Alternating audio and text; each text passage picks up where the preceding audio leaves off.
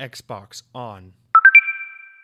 Welcome to Xbox On, a podcast with one host about one console, the Xbox One. I am said host, Jesse DeRosa, and on today's episode, we'll be talking about the latest Xbox news for the week of September 10th, 2020, including Xbox Series S got leaked all over the place and officially revealed, and it's affordable and it's really great, and the internet still hates it anyway because humanity is just a giant cyst that must be eradicated from this awful world, and more.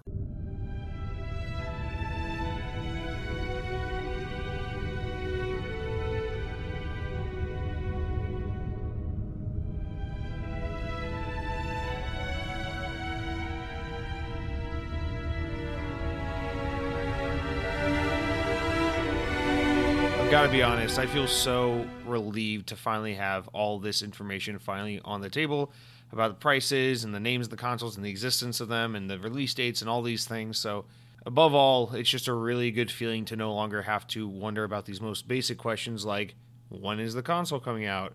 Will you acknowledge that it exists even though everyone knows about it? So, it's really exciting. So, we definitely have some obviously very big news to get to this week, but we're not going to just jump in and talk about Xbox. That would be that would be a little too off brand for this show. Of course, as as always, we have to talk about some questions, comments, and, and things like that from the audience, which uh, all come from over on the YouTube channel. You can go to Second Best Gaming and, and look for the show Xbox On. That's where you'll find us on YouTube if you so choose to listen to it on in that in that way. Regardless of how you listen to it, actually, this is just this is just how we comment on the show. So if you if you want to leave a comment, want to tell me about your thoughts on the Xbox Series S, just uh, go ahead and head over to the YouTube page and we'll do so. But yeah, like we start every show, we'll, we'll, we'll jump into some comments and shout outs and concerns and whatnot from the audience. Our first one comes from none other than Mr. Lethal Migraine, who says Xbox Series S over $300 won't sell. Now, this was commented right before, or just a few days before news broke about the Xbox Series S. So obviously, the reason why I put this here was not to just immediately date this show, but or or Lethal Migraine's comment, but to say I think I owe Lethal Migraine an apology because I believe I said the Series S won't be under 400, and then it was 300, and I was dead wrong. I, I could be wrong about that, but I, th- I think I said that on a recent episode. So just want to put that out there. Yes, Lethal Migraine, you're right. Technically, you made this comment before we knew anything about the box, and uh, there you go. There you there are your brownie points. I hope you're happy. Our next comment here comes from LJ Plays, who says, If you're ever coming to the UK, then highly recommend coming down to southwest England for some Cornish pasty. They are amazing. My question this week is if you could have any PlayStation exclusive game to play on Xbox, what would it be and why? Any PlayStation exclusive? Um, Ratchet and Clank, for sure, easily. Ratchet and Clank's my favorite uh, PlayStation or Sony exclusive. Insomniac's one of my favorite developers of all time. Uh, I'm extremely jealous that you know, even though they've had a pretty close relationship for the majority of Insomniac's existence, I'm pretty saddened or or or little a little uh, sideways face about the whole fact that Sony now owns Insomniac. So there's no chance of them ever getting to play around with Microsoft like they did at the beginning of the Xbox One generation and make something like a Sunset Overdrive 2 for us. Yeah, just basically anything Insomniac makes is my favorite PlayStation thing, but Ratchet and Clank in particular, what a phenomenal franchise and honestly, I know a lot of like Xbox fanboys are look at the new Ratchet and Clank as a as a way to like shit on the PS5, but let's be honest, guys. The new Ratchet and Clank game looks pretty damn good. Now, it does it look like it's reinventing the wheel? No.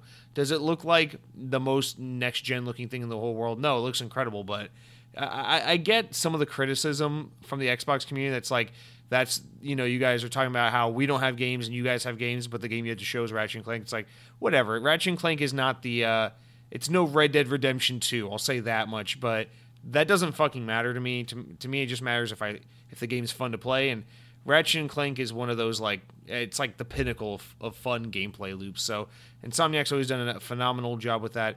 Very very fun world with great writing. It's very humorous. It's very clever. The characters are lovable. The worlds are cool. The weapons are super interesting and fun and wacky.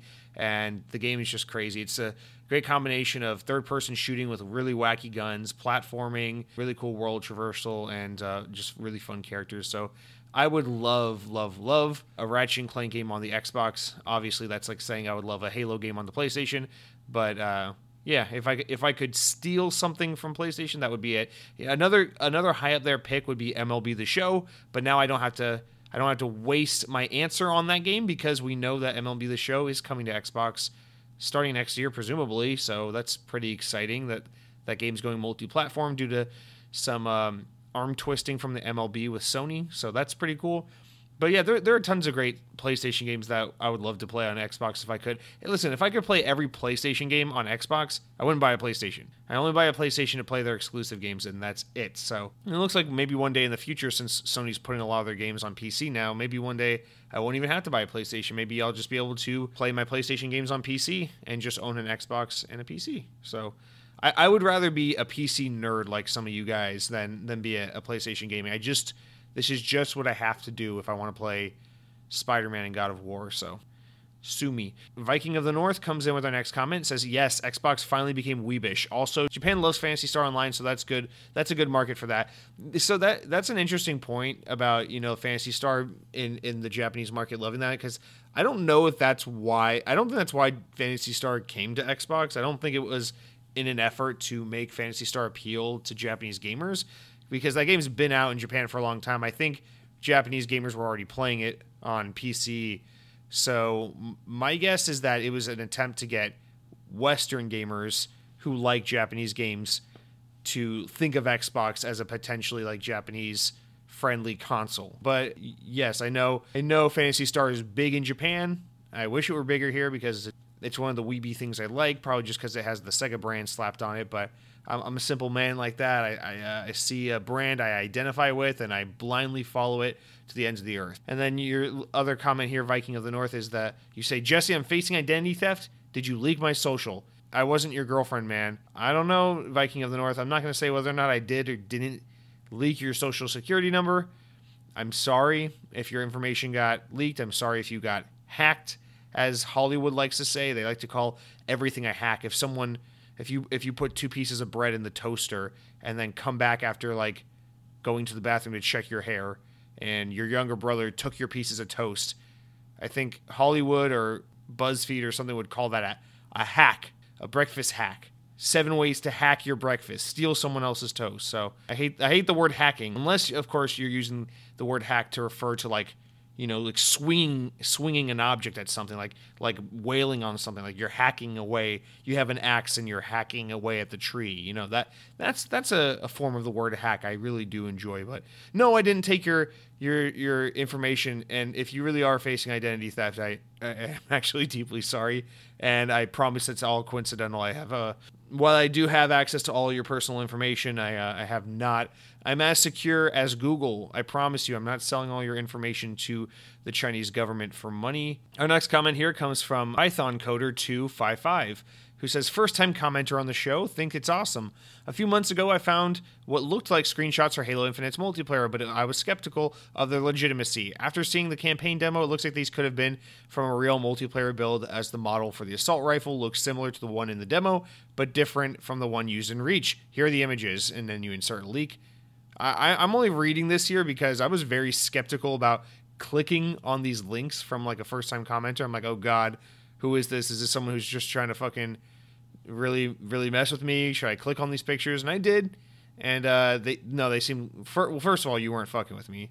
Second of all, these these pictures look legit. It probably is from some internal multiplayer uh, testing. And thirdly, I don't I don't really know what to make of it. The pictures are so blurry and shitty that it's it's not there's not really much we can detract from it. But it looks like Halo multiplayer. I assume Halo Infinite will have multiplayer. But more importantly, thank you for commenting. Welcome to the show. Glad to have you here. If you are out there and you're listening to this show and you're interested in these leaked pictures, go over to the comment section and you can look at these leaked. You can look at Python Coder's comment and click on the links to see these uh, leaked Halo Infinite multiplayer screenshots. They're probably real. I don't know. I don't really get excited over leaks. For the most part, leaks kind of suck. So I don't know. I don't like to speculate. We just got over speculating forever about next gen Xbox hardware. The last thing I want to do is speculate over some Halo Infinite leaks. I'll just uh, I'll just wait until 343 has more to say. Josiah DeRosa, my brother, comes in for the sec- for the next comment and says that Halo news is actually very concerning.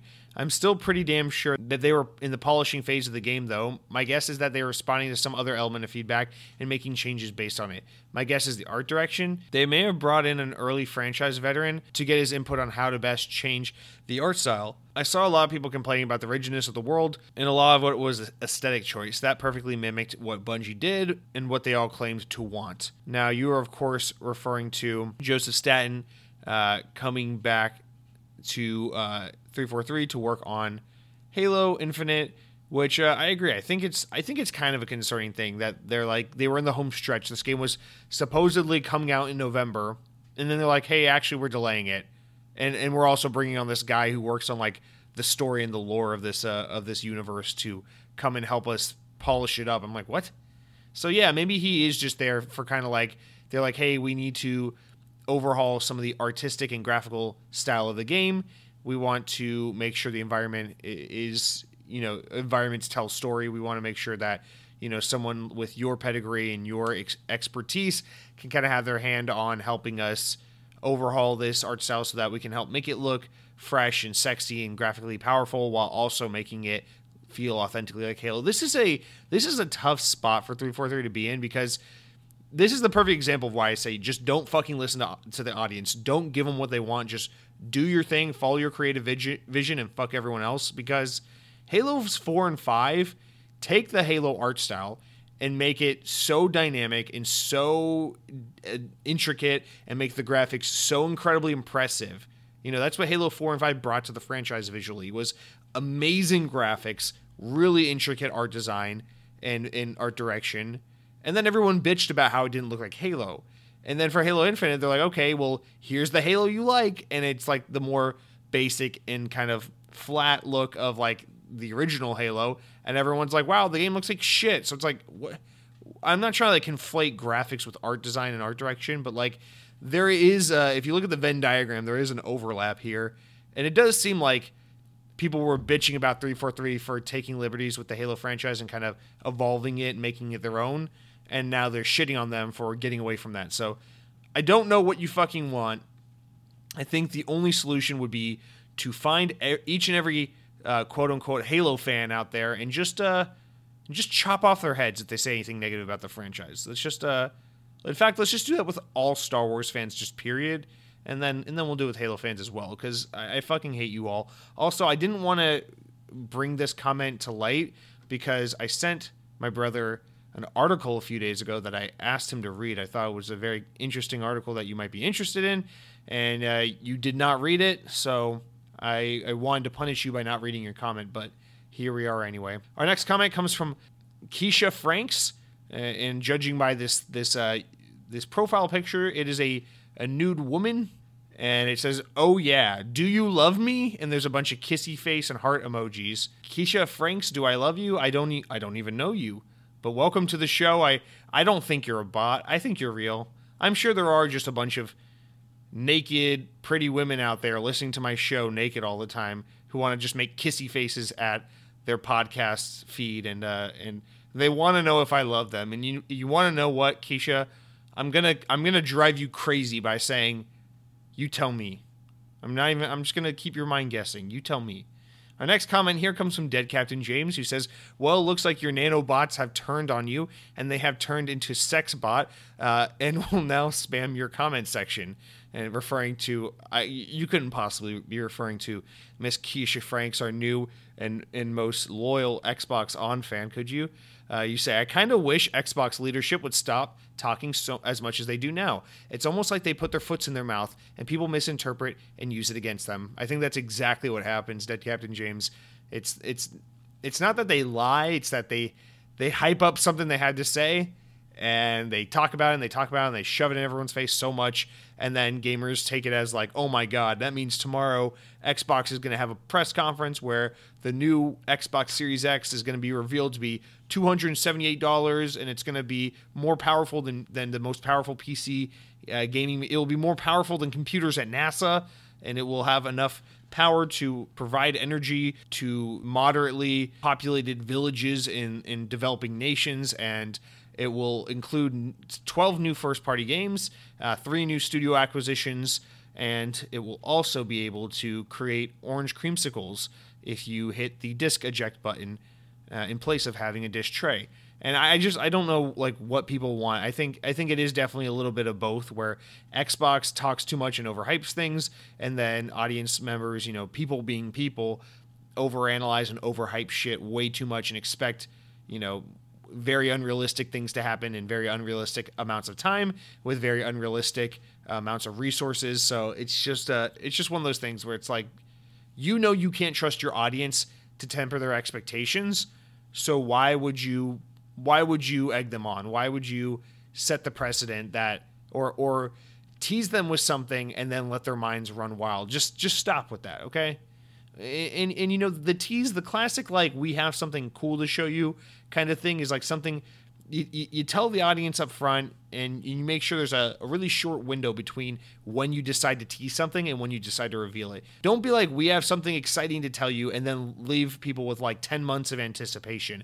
Because the longer between like you teasing something and you confirming something or providing specific details, the more time you're giving the, the market and the audience to just kind of let their imaginations run wild and, and create even more unrealistic expectations. So, Microsoft, I guess what I'm saying is, even though this is a company led by some of the world's most brilliant people, most brilliant, experienced, and visionary people in the world, I guess what I'm trying to say is it sounds like you guys could use my help. So just feel free to employ me uh, so that I can make lots of money and work for a company I like and work for a brand I really like and just give me lots and lots of money. And in exchange i will uh, deprive your fans of of the information they so desperately seek. And i think it'll be a win-win for everyone. So go ahead and reach out to me. I will not give you my resume but i think this i think this show kind of serves as its its own resume. Don't you agree? Uh, our next comment here as we s- sort of start wrapping up we've got count scott coming back uh, recent first time commenter who says, I fully agree with pretty much everything you said today. I should stop reading your comment right there. That's, that's a beautiful comment. But you continue to say Microsoft's marketing knows how to hype for events that shouldn't even be mentioned. It's a letdown every time. As for Joseph Staten, I think he's there to start working on DLC. Halo has that 10 year plan and they're going to need a lot of DLC content, keep it thriving for a long time. I'm guessing he's providing a little direction uh, to perfect the current story and, most, and mostly assisting with the DLC story. Probably wishful thinking on my part. I guess that's a possibility, but uh, keep in mind, Joseph's been he's been with Microsoft pretty much this whole time since he left Bungie like over half a decade ago. So he's been bouncing around project for project. I don't think his job here is to stick with 343 permanently. I think his I think this is a long-term project for him and by long-term I mean longer than the usual like 1 to 2 year bouncing from here to there kind of thing.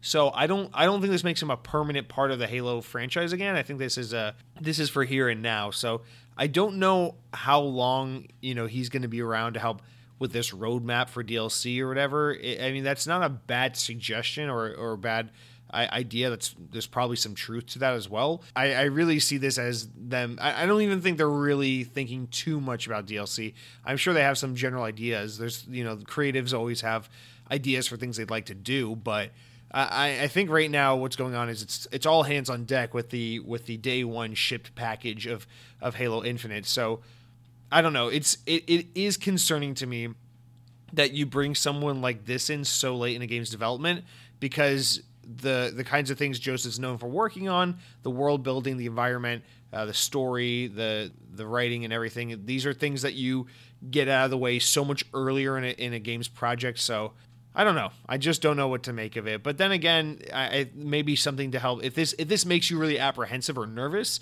maybe this will make you feel better. Game developers always talk about how game development is a fucking nightmare and how oftentimes the best games out there are absolute messes of projects up until the final weeks of development and that's when you start to see things come together. I really wish i could remember which developer or, or studio head or whoever it was said this. I heard this from like an interview years and years ago from like an ign interview from maybe like seven years ago but there was some someone some notable figure in the games industry whatever I mean, as ambiguous as that is, said something to the effect of like how basically every game he he's worked on is just like a big shit show and you have all these ideas and you have all these different parts that don't mesh well together.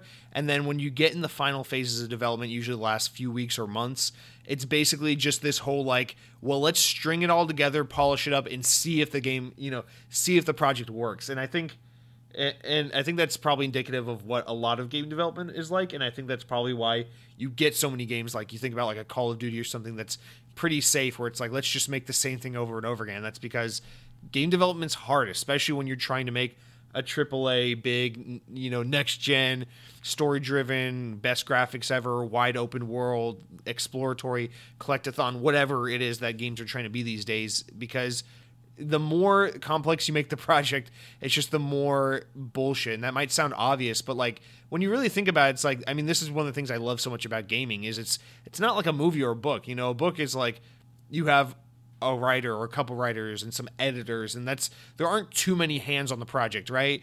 Uh, and and and most people come from similar disciplines or tangentially related disciplines when they work on that project or a movie where it's like uh, obviously it's a lot more it, it requires a lot more different disciplines than like a book where you have you know you have actors you have writers you have producers you have uh, special effects artists you have all these different kinds of disciplines come together but there is still a lot more commonality with that but then you look at something like video games and it's just a fucking clusterfuck of people where you have producers you have writers you have actors you have artists you have you have programmers you have level designers you have all these people that come from all different walks uh, or all different disciplines and in different kinds of industries and they come together and they and they're supposed to make this one cohesive story or this one cohesive product. And and when you take you know all the parts separately it's just a bunch of unrelated disciplines and then you're supposed to kind of sew them all up nice and neatly and make something like a Red Dead Redemption 2 somehow happen. And it's just fucking crazy because the, the kinds of hands I, I, don't know. This is this is one of the things i love about video games one of the things i just don't get which is like how you mix so many different things together to create one unified vision. And so i try to i've always tried to be mind, mindful of this since you know since i heard whatever interview it was that i don't recall. But ever since i i first heard that i've tried to be mindful of that. That's that's probably somewhat of how games are across the board is it's just this kind of clusterfuck of like is this working? Are we on track to get this thing out the door? Do we need to revisit this? Eh, does this look good enough?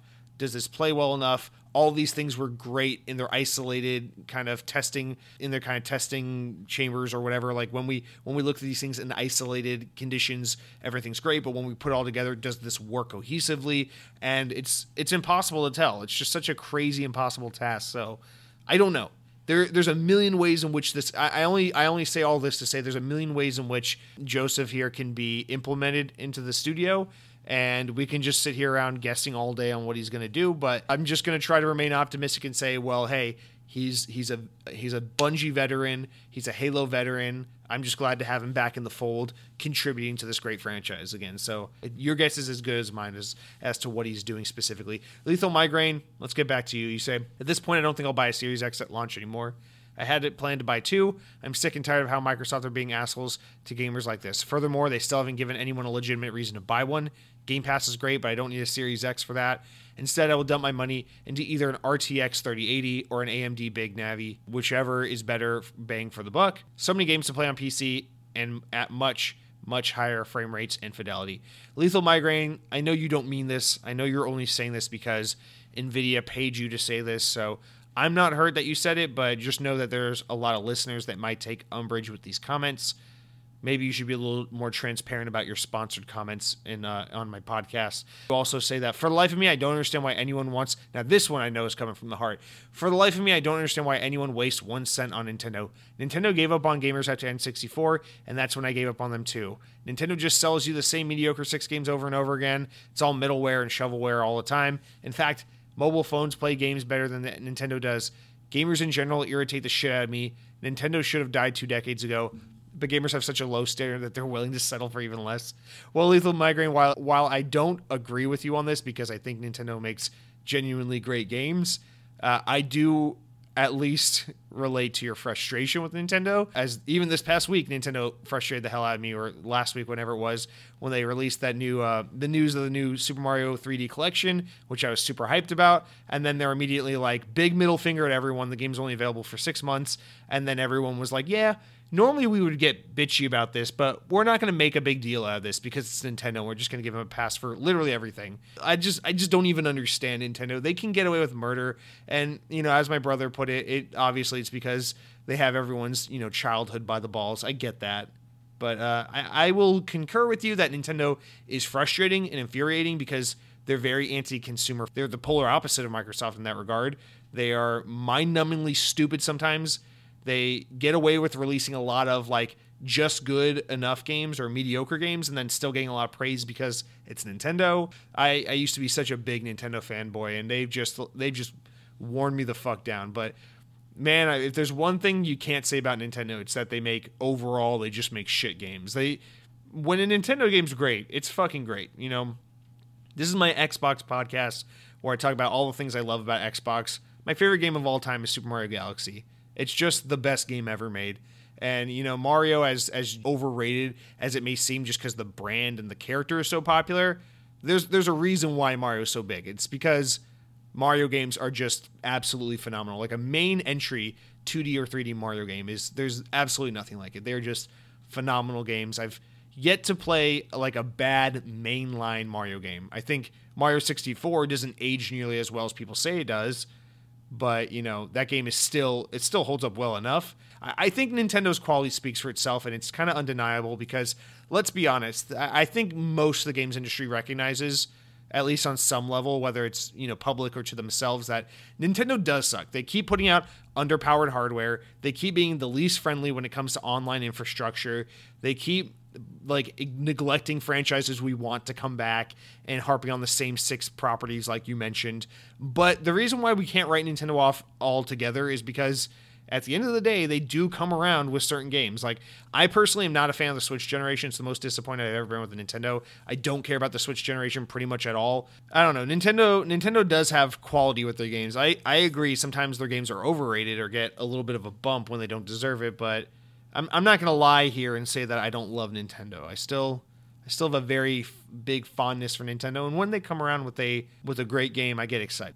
Although I haven't seen much of that in recent years, still still really love Splatoon. That's of all the newish Nintendo stuff, that's that's kind of my favorite. Splatoon's a really good franchise. And we will wrap up with a comment from it seems like audience favorite Tanali Maya, who likes to write these uh, these novellas, and I guess we will read their latest entry. Buckle up, guys. It goes as, as follows: I grew up in South Central Los Angeles during the height of the infamous Crips vs. Blood street gang war. I already love where this is going. When I was in high school, my street block was featured on the front page of Los, the Los Angeles Times as the quote per capita homicide epicenter of the nation. Explaining my upbringing to people usually begins with quote graffiti marred buildings provided the backdrop for which felt like a virtual prison yard end quote. I can already feel josiah derosa turning out yeah and what's your point old man? as he annoyingly gnaws away at, at a twizzler or whatever. I don't i don't fucking understand you.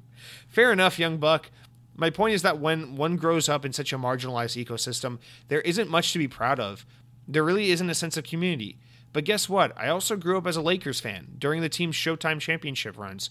So watching Magic Johnson smile at a crowd during multiple victory parades actually filled me with tears of joy and great sen- and a great sense of Angeleno pride. It also helped me connect with gang with the gang leaders, known murderers, drug dealers, and crackheads who were my classmates.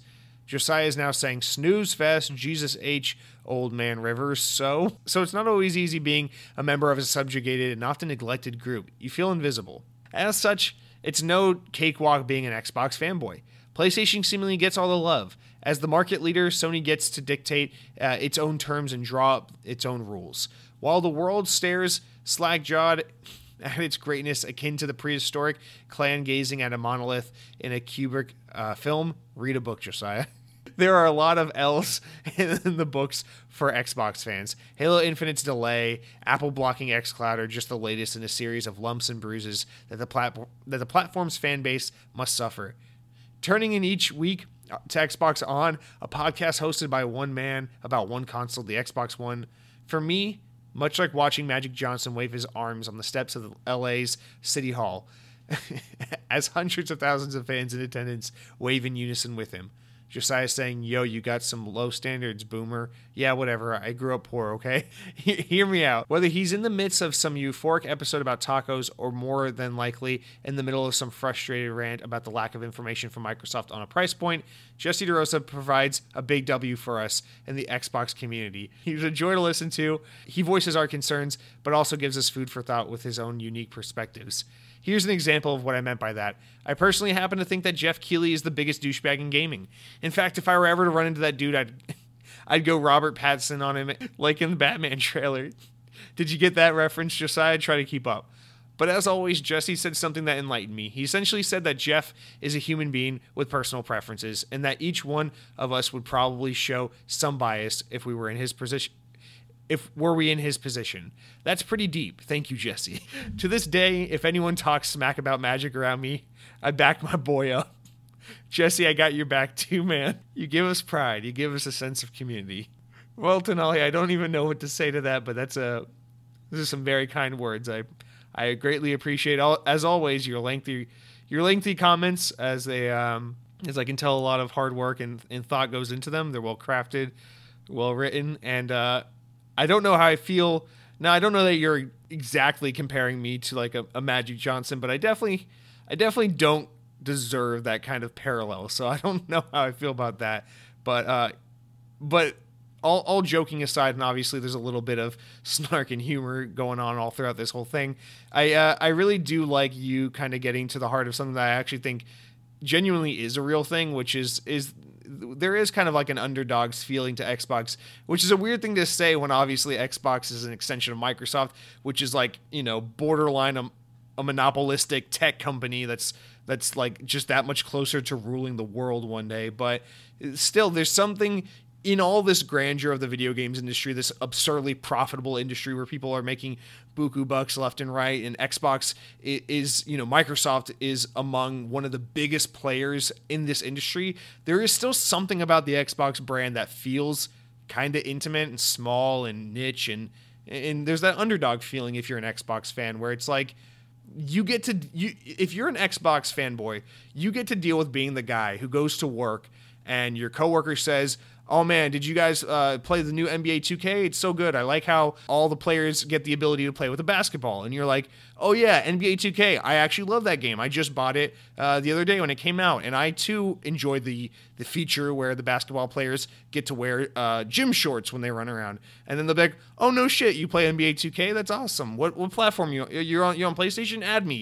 And you're like, actually, I played on Xbox. And then boom, immediately there's that kind of like oh, Xbox is stupid. And it's like, oh, okay, I'm sorry. I thought we were bonding over our shared love for this game. And they're like, hey, Xbox is dumb. You're dumb. Xbox is dumb. Did you know Xbox has a dumb controller? Did you know PlayStation's better because it starts with a P? Did you know? Did you know? Like, and they just and they do the thing where like, eh, and obviously I'm I'm I'm joking a little bit, no fucking shit, but there really is that thing where it's like we can't just bond over the fact that we both like a specific game or video games in general or we have this thing in common. It does have to immediately become this like us versus them thing.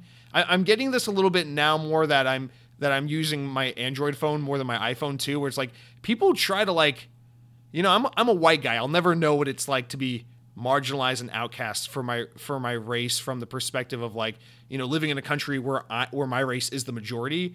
But I think like the closest I'll probably ever get to that is every time someone looks at me at work and they're like, "Oh, you have an Android. You're a green bubble. Get an iPhone." Oh, why can't you be like us? Oh my god, the group chat's ruined because Jesse has an Android phone. It's like it's like god damn, dude, it's just my fucking smartphone. Like you, you, you act like I came in here and like ruined your whole fucking way of life because I made the purchasing decision to buy a Razer phone over a fucking iPhone. Like, chill the fuck out. So there is a little bit of that with Xbox too, where it just feels like there's this there's this big party that you're not invited to, where it's like everyone's everyone who's a real gamer is having fun because they have PlayStation, and all the Xbox kids are kind of like ostracized for it. And honestly, uh, like all all joking and, and kind of tasteless metaphors aside, I, I would I would say that it's actually like kind of cool to be a part of that. I don't know. There's there's something to take pride in that. Like, eh, not because you know. I mean, obviously, I there is always that kind of like hipster aspect where it's like kind of cool to like the uncool thing, but but more so because there you have a deeper bond with something that you love if you know it's unpopular because there must be a reason why you like it if it's the less popular thing. You know, we don't just like Xbox because it's less popular than PlayStation. We like Xbox because there's something about Xbox that resonates with us, or we see some value in the brand that other people don't, or we have some connection to it that other people don't. And so clearly, it's not, you know, it's not just an arbitrary thing. So, I, in the sense that, you know, the the Xbox thing can be some something that the community can kind of gather together and rally behind and, and find unity in is it is a real thing and it is it is special. That's why this podcast exists. That's why this podcast isn't about gaming. You know i talk about how i have a switch i have a ps4 i've played a game on my phone before but this this podcast isn't about playstation and iphone gaming and pc gaming because that's not what i'm passionate about when it comes to gaming. That's not the brand that i identify with the most and take the most comfort and feel the most at home with. That's xbox. So that's why the show's about xbox is because i want to I want to talk about the brand I love and I want to you know attract listeners that are also equally as interested and passionate about this brand and and that's what this uh I don't know that's that's fun to me. So honestly that I thought about that before like if if Xbox Series X and S come out and like capture the world by storm and we have another Xbox 360 on our hands where all of a sudden it seems like everyone's on Xbox again that'll be great. I you know the, the better Xbox does the better for all of us because then you know more of our friends will be on Xbox we'll be able to play with more people on Xbox we'll get less shit for gaming on Xbox Microsoft will take will invest more in the Xbox brand because you know it will be a more profitable brand although that's arguable it seems like they invest a lot in it now that's struggling or that it's in second place or obvious second place. But the point I'm trying to make here is that uh, there's always I don't know there, there's this kind of like like really stupid paranoid part of me that's like man if Xbox gets really popular again that'll kind of suck because it kind of I don't know it kind of takes some of the the uh, the specialness away from why I love Xbox so much and maybe that's maybe that's kind of a maybe that's kind of a bad thing to say or to admit maybe that means I'm just kind of an elitist asshole and I want to like preserve this thing for me in the in the elite few that I deem, you know, worthy enough to love this this thing. But it's I don't know. There's I, I think this is part of why I resonate so much with the Xbox One generation is it, it was really special to me to buy this console, fall in love with this console, and really have some really great memories with the Xbox One, knowing that everywhere I go, people are just like, why the fuck didn't you buy a PS4? Because it just means that, you know, there's just that much more personal personal kind of connection with the with the device. And uh, there is an arbitrary part of me that like that like thinks about that sometimes like oh man if if the new generation of Xbox really takes off maybe a little bit of that of that specialness might feel like it rubbed away. And of, of course that's like a personal problem but I only bring that up to say I, I think this is a I think this is a really special thing that like Xbox fans should take note of and, and be proud of you know, it should be a point of pride. You know, it's not about getting people who don't like Xbox to to see why they're dumb and why Xbox is cool. It really is like a how cool is that that you know maybe not everyone likes Xbox, but we like it. We know why it's cool. We know why it's special to us, and it it can be something arbitrary. It's not. It doesn't have to be because it's the most powerful console or because Game Pass is the best value or because Halo's the best exclusive game. It's really it really doesn't have to be about any of those things. It really can just be as simple as like when I was a kid my older brother bought an Xbox, and I remember playing Xbox with my older brother, and I'll hang on to those memories for the rest of my life. And that's why this console's special to me. I grew up with it. It reminds me of my youth. It reminds me of my family. And that's the thing I'll always identify with. So it can be any number of reasons, but I really do think, you know, how silly of me to go on this this rant if Tenali is here just basically trolling the fuck out of me, trying to elicit some kind of emotional response. But I really do think there is something special in you know there being this um, kind of really divisive gaming industry uh, or or gaming fandom where xbot xbots like us kind of are the outcast group but uh, we we can kind of own that and take comfort and pride in that because uh, it's it's our brand goddamn it although technically it's microsoft's brand and they could uh they could fuck it up at the uh, drop of a dime or whatever where however the the phrase goes so, with all that said, guys, I think we should probably talk about all the big news. This is a big news week. Probably should have gone lighter on the comments because obviously we got some really cool stuff to talk about. But let's let's wrap it up with the comments there, and we'll jump into the big stuff. But of course, I can't tell. I, we can't just go right into the big stuff. That would be that might actually be good for listenership. But no, instead, let's let's talk about what I've been playing. But before I can even tell you about that, I've got I got to tell you about what I've been eating because actually this past week I got some I got some good stuff here. So this past Saturday, my girlfriend and I celebrated our fifth anniversary.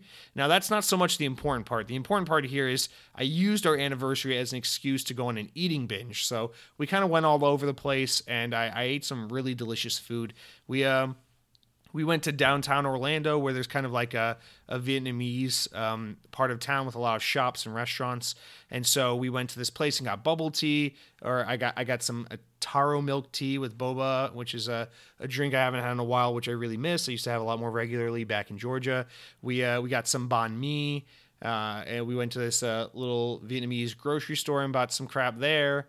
My girlfriend made this like coconut jello, coconut lychee jello thing that she likes, and that was uh, her thing. That's fine. I'm not crazy about it. I'm not crazy about Jello, but nonetheless, it was really nice. Got some some some some flavors that I haven't experienced in a while, and that was all good and well. But that was just a warm up for round two. Now, round two, we started driving around. There's some errands we we wanted to run. My girlfriend wanted to go to this plant store, so we we did some things. We spent the day kind of out and about, and I was rewarded for being a good boy and not complaining about any of these things because towards the end of our of our run, we came across an A and W. Yes, not A and W the the root beer that company, but a, I mean A&W, the restaurant. So we came across an A&W. I thought to myself, you know, I've never eaten here because we don't have these back home. I know they're kind of around a little bit in Florida, but I, have never had one, so I just had to try it out. So I ordered just a burger. I just got their number one classic burger just to give it a try.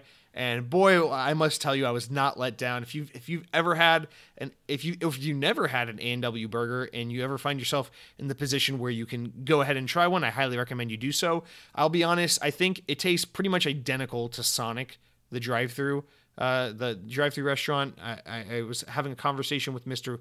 Lethal Migraine about this very subject, and uh, I don't know. It's pretty. It's pretty damn good. If you if you've ever had Sonic's drive-through and you've never had an A&W sandwich or a burger before, uh, they're pretty similar. So if you think you like one and haven't had the other, maybe go ahead and give it a shot because A&W pretty solid fast food burger. Now that's still not even the best part, okay? Because as night fell, the ro- the romance swelled and and the memories of the past 5 years, you know, just were brought to the forefronts of our minds and we decided to take this moment to to celebrate in a big way and we went out for dinner for the first time since COVID started. My girlfriend and I went to a dinner. I have been dying to get back to a nice Disney restaurant for a, a good classic dinner. And finally, finally, finally, for the first time since March, we were able to do that. We went to The Wave, which is a, a nice uh, restaurant at Disney's Contemporary Resort. All you need to know about this is we went to Disney World. We went to a resort at Disney World and we ate at a nice restaurant there. I want to tell you about this because goddamn, I, I I gotta I gotta tell you, I know we talk about the tacos, the Taco Bell, the pizza, the shitty food, the high quality food, the the quote unquote as uh, the ethnic food as the grocery store might call it, uh, and, and, we go back and forth on all the, the different things and, and the grab and go shit. But at the end of the day, there is one very specific type of dining that is above all my favorite my favorite food to eat. Period, which is going to like a nice high end Disney restaurant and just like having having a good meal. Like, you know, like the whole thing, the appetizer, the entree, the dessert, maybe get a little cocktail in there just to feel fancy. And uh, this was the first time in a long time I've been able to do that. I, I must say, the the wave did not disappoint. It's like a new modern American style restaurant, so not like crazy shit here. We their menu was a little limited due to COVID. They weren't able to source all the normal ingredients they get, so the the menu is a little more pared down and and whatnot. So some of the things I've been looking forward to trying at this restaurant we weren't able to get, but that's no problem. I, I plan on being back sometime in the future. Uh, but we got we had some cauliflower tacos, which were phenomenal. Uh, I had this nice pork tenderloin with these. It's like this pork tenderloin with like a coffee uh, barbecue sauce thing and like these cheese grits things. It's it was it's, it kind of sounds trashy, but it was it was absolutely phenomenal. It was really good, uh, and we had a nice little like dessert sampler thing that had like a a, a creme brulee brownie that uh, was incredible uh, because it, t- it takes creme brulee, which is a decent dessert that gets overwhelming very fast and makes it very palatable by uh, cutting it with that dense, delicious, chocolatey, fudgy brownie, and uh, I know this. We're at some point we're supposed to talk about the Series S because it's a thing, but this uh this this meal, this meal was uh this meal is all I can think about. It's all I care about, with the exception of the Surface Duo. And I just gotta let you know if you guys ever if you ever find yourself here in the the great U.S. of A. Do yourself a favor. Fuck California, fuck New York, all the places people tell you to go. Just go straight down to Florida. Go to Walt Disney World. There are dozens, there are hundreds, quite literally hundreds of great restaurants to try. This this past week, I was reminded of how uh, Disney dining, these these uh, table service Disney restaurants, are literally the, the the absolute greatest thing in the world. It's it's why I moved here. More than the theme parks, more than the rides more than the my love of hurricanes and heat waves. Uh, just fucking love these restaurants. So that's that. I guess uh, I guess we'll go over what I've been playing as well. Tony Hawk's Pro Skater One and Two came out this past week. I know a lot of you are probably playing this. This game seems to be getting pretty great reception. A lot of people seem to be really into it, digging into some nostalgic gaming. Got to be honest, this game is pretty damn good. I've uh, I've en- I've been enjoying the hell out of it. Tony Hawk games are a big part of my childhood. I played the the hell out of these Tony Hawk games growing up. Love, love, love the soundtracks. These games are responsible for getting me into some of my favorite punk music, and uh, that's uh, that has not died since. I'm still. It's funny playing this game and, and listening to these songs and having that kind of nostalgia from when I was a little kid playing this game, but at the same time also being like, wow, I, I actually still listen to this band all the fucking time. Like. I'm like, y- you know, like Suicide Machines comes on or something, and I'm like, oh wow, cool. I remember this song being in this game. I also remember listening to this band in the car like two days ago because they came up on shuffle, and I still listen to this crap. So it's a it's a really great game. I think they nailed the mechanics, the physics, the look, everything about the game feels just right. Uh, I think my only gripe with the game is is playing through Tony Hawk's Pro Skater one and two again reminds me of how much more of a Tony Hawk's Underground fan I was. Like I, I really love those games the more like mission based tony hawk games where you can get off your skateboard and do some more ridiculous stuff. Like tony hawk's underground 1 and 2 and then american wasteland are my favorite tony hawk games. So playing through this has just made me like even more longing and nostalgic for the underground games. But I'm, I'm sure that this is the i'm sure that this is just the start of something else. I'm sure they're either going to release uh, another package with three and four, or a package with, with the underground games, or just make a new Tony Hawk game altogether. So I, I don't think this is the last we'll see of Tony Hawk at all. Quite the contrary, I think this was a testing bed to see how hungry the market is for Tony Hawk games, especially when done right. Because if you think about this, that's the craziest thing. Is in my opinion, at least, Tony Hawk's like this new release Pro Skater One and Two collection. This is the best Tony Hawk game since Tony Hawk's American Wasteland, which came out in 2005. You might remember it was actually an Xbox 360 launch game because it was a it was a previous generation game. It was on Xbox, GameCube, PS2, but then it was also on Nintendo DS and Xbox 360. 360 was the only way to get the HD version of the game. So this is the best Tony Hawk since then. I mean, they've done like Proving Ground and Project 8 and all these other ones and the Ride game and that Tony Hawk Pro Skater 5. Honestly, in my opinion, all those games kind of suck or at varying degrees of like mediocre or suck. So it's really cool to just play a good Tony Hawk game like that's brand new for the first time in 15 years. And uh, I'm excited to see where they go with this next. I assume we'll get at least another remake collection, if not a brand new Tony Hawk altogether. This is this is Activision doing with Tony Hawk what they did with Crash Bandicoot. They released the collection, tested the water, see if people liked it. If it sells well, we'll make another one. And, and now we're getting a Crash Bandicoot 4. So I assume this is following a similar pattern where in, in a couple years we'll see a, a new Tony Hawk game. So that's exciting. Very good game. Highly recommend. If you have any inkling of or any inclination to try this game, definitely recommend it. It's a great time. If you like arcadey sports games like like classic Tony Hawk games or like uh, SSX or anything like that, this is definitely a game worth checking out. So that's going to do it for all of our bullshit ancillary top of the show crap. Now that we are a solid 50 something minutes in, let's jump into some news. All right, we'll start with the big one. Let's stop holding it off. I guess I guess we'll talk about the Xbox Series S. Late Monday night, Microsoft beat writer Brad Sams leaked some long rumored Xbox news that will surely go down in history of being some of the worst kept secret in gaming history. Sams leaked the Xbox Series S, previously called Project Lockhart, Microsoft's more affordable next gen console aimed at a more general audience. Along with the information came leaked renders showing off the console's design. Hours after the leak, Xbox officially came out and confirmed the existence of the Series S, along with release dates for both Series S and X, pricing on both boxes, and general spec information. Xbox Series S will release along with the Series X on November 10th, 2020, and will retail for $299 in the US, while the more powerful Series X will retail for for $499.99.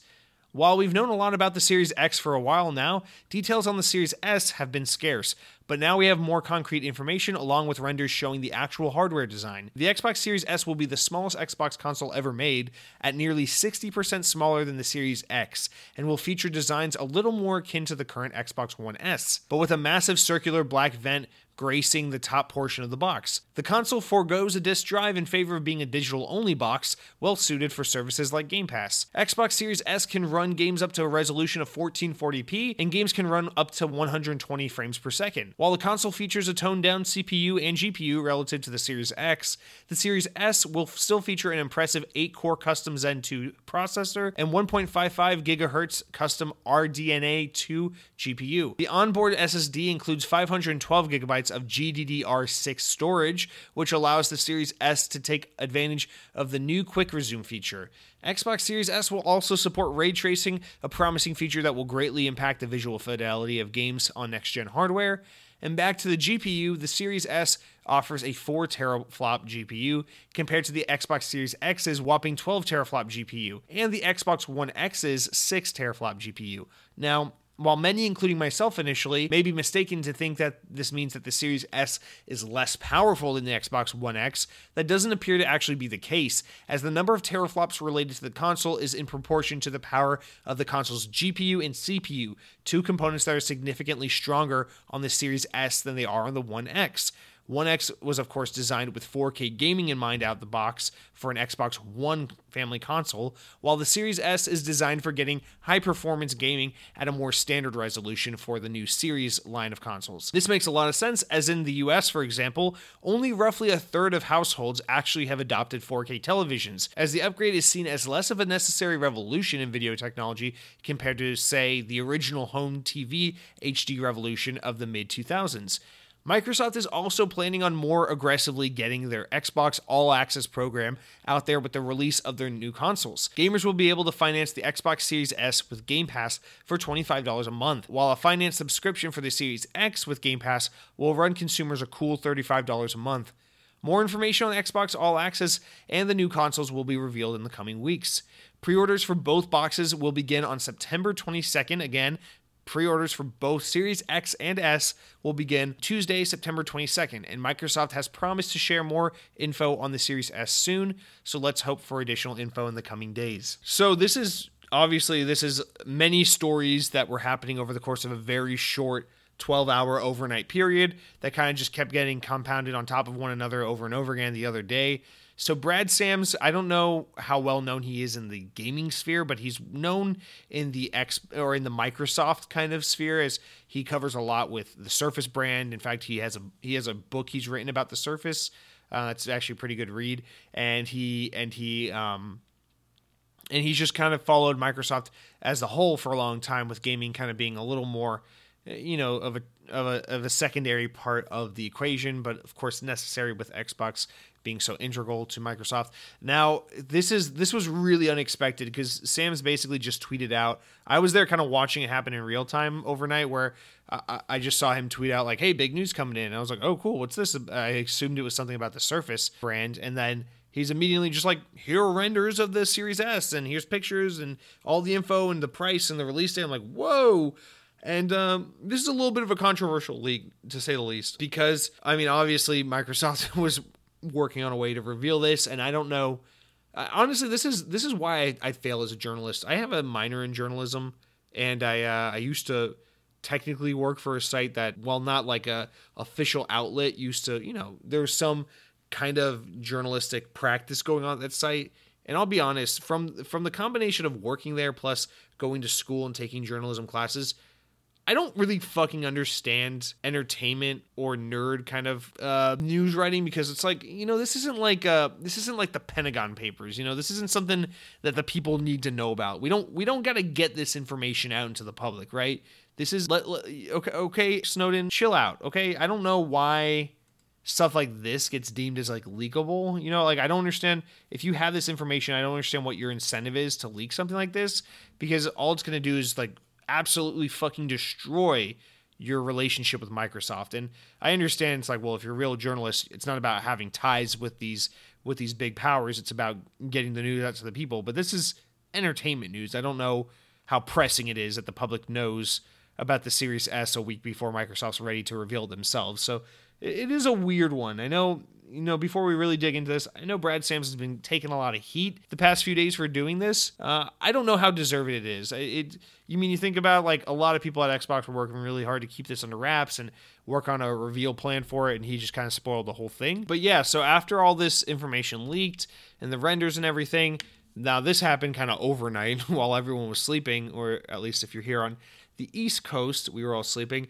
Microsoft basically just like handled it like a champ. They just tweet out like, "Oh, okay, stuff's happening," and they try to make light of it. They try to post some memes and be funny and and, and be like, "Yep, it's a thing. Here it is. Here's the picture."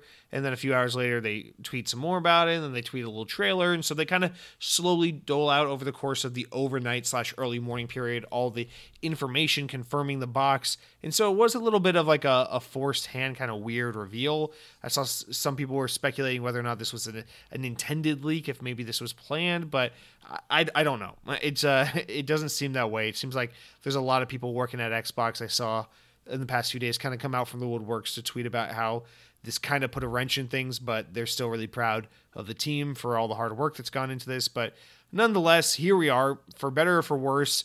It's finally out there in the open. Xbox Series S, there was absolutely no concern or, or, or thought from anyone that maybe this box wasn't real or wasn't coming to fruition. So it was only a matter of time, but we finally know what it looks like. We finally got the price. Obviously, it's a kind of Xbox Series S looking device. No, it looks like the all digital edition. There's no disk drive, and then it has that big ass vent on the top. Now it's important to know the Series S has a big vent too. It's just it's just white and kind of hidden.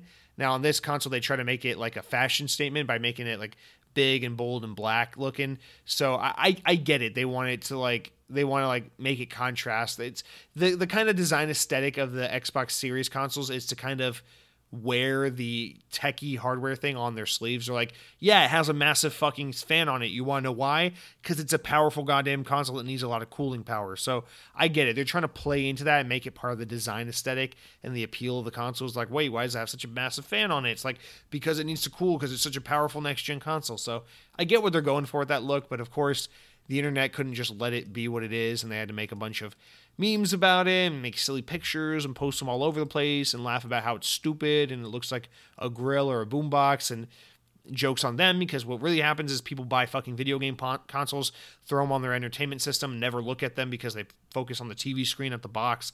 But I digress. Yeah, I'll, I'll be honest. Uh, I, I didn't tweet out about this or really say anything about it throughout, throughout the past few days because I don't know what to say. Like, I don't know regardless of how this was handled, how the information got out, I don't know what else at this point there is to react to or to say. We we spent so long knowing this bo- this box existed, knowing that these things were coming out at some point in early mid November, knowing that the price ranges were somewhere around this or that.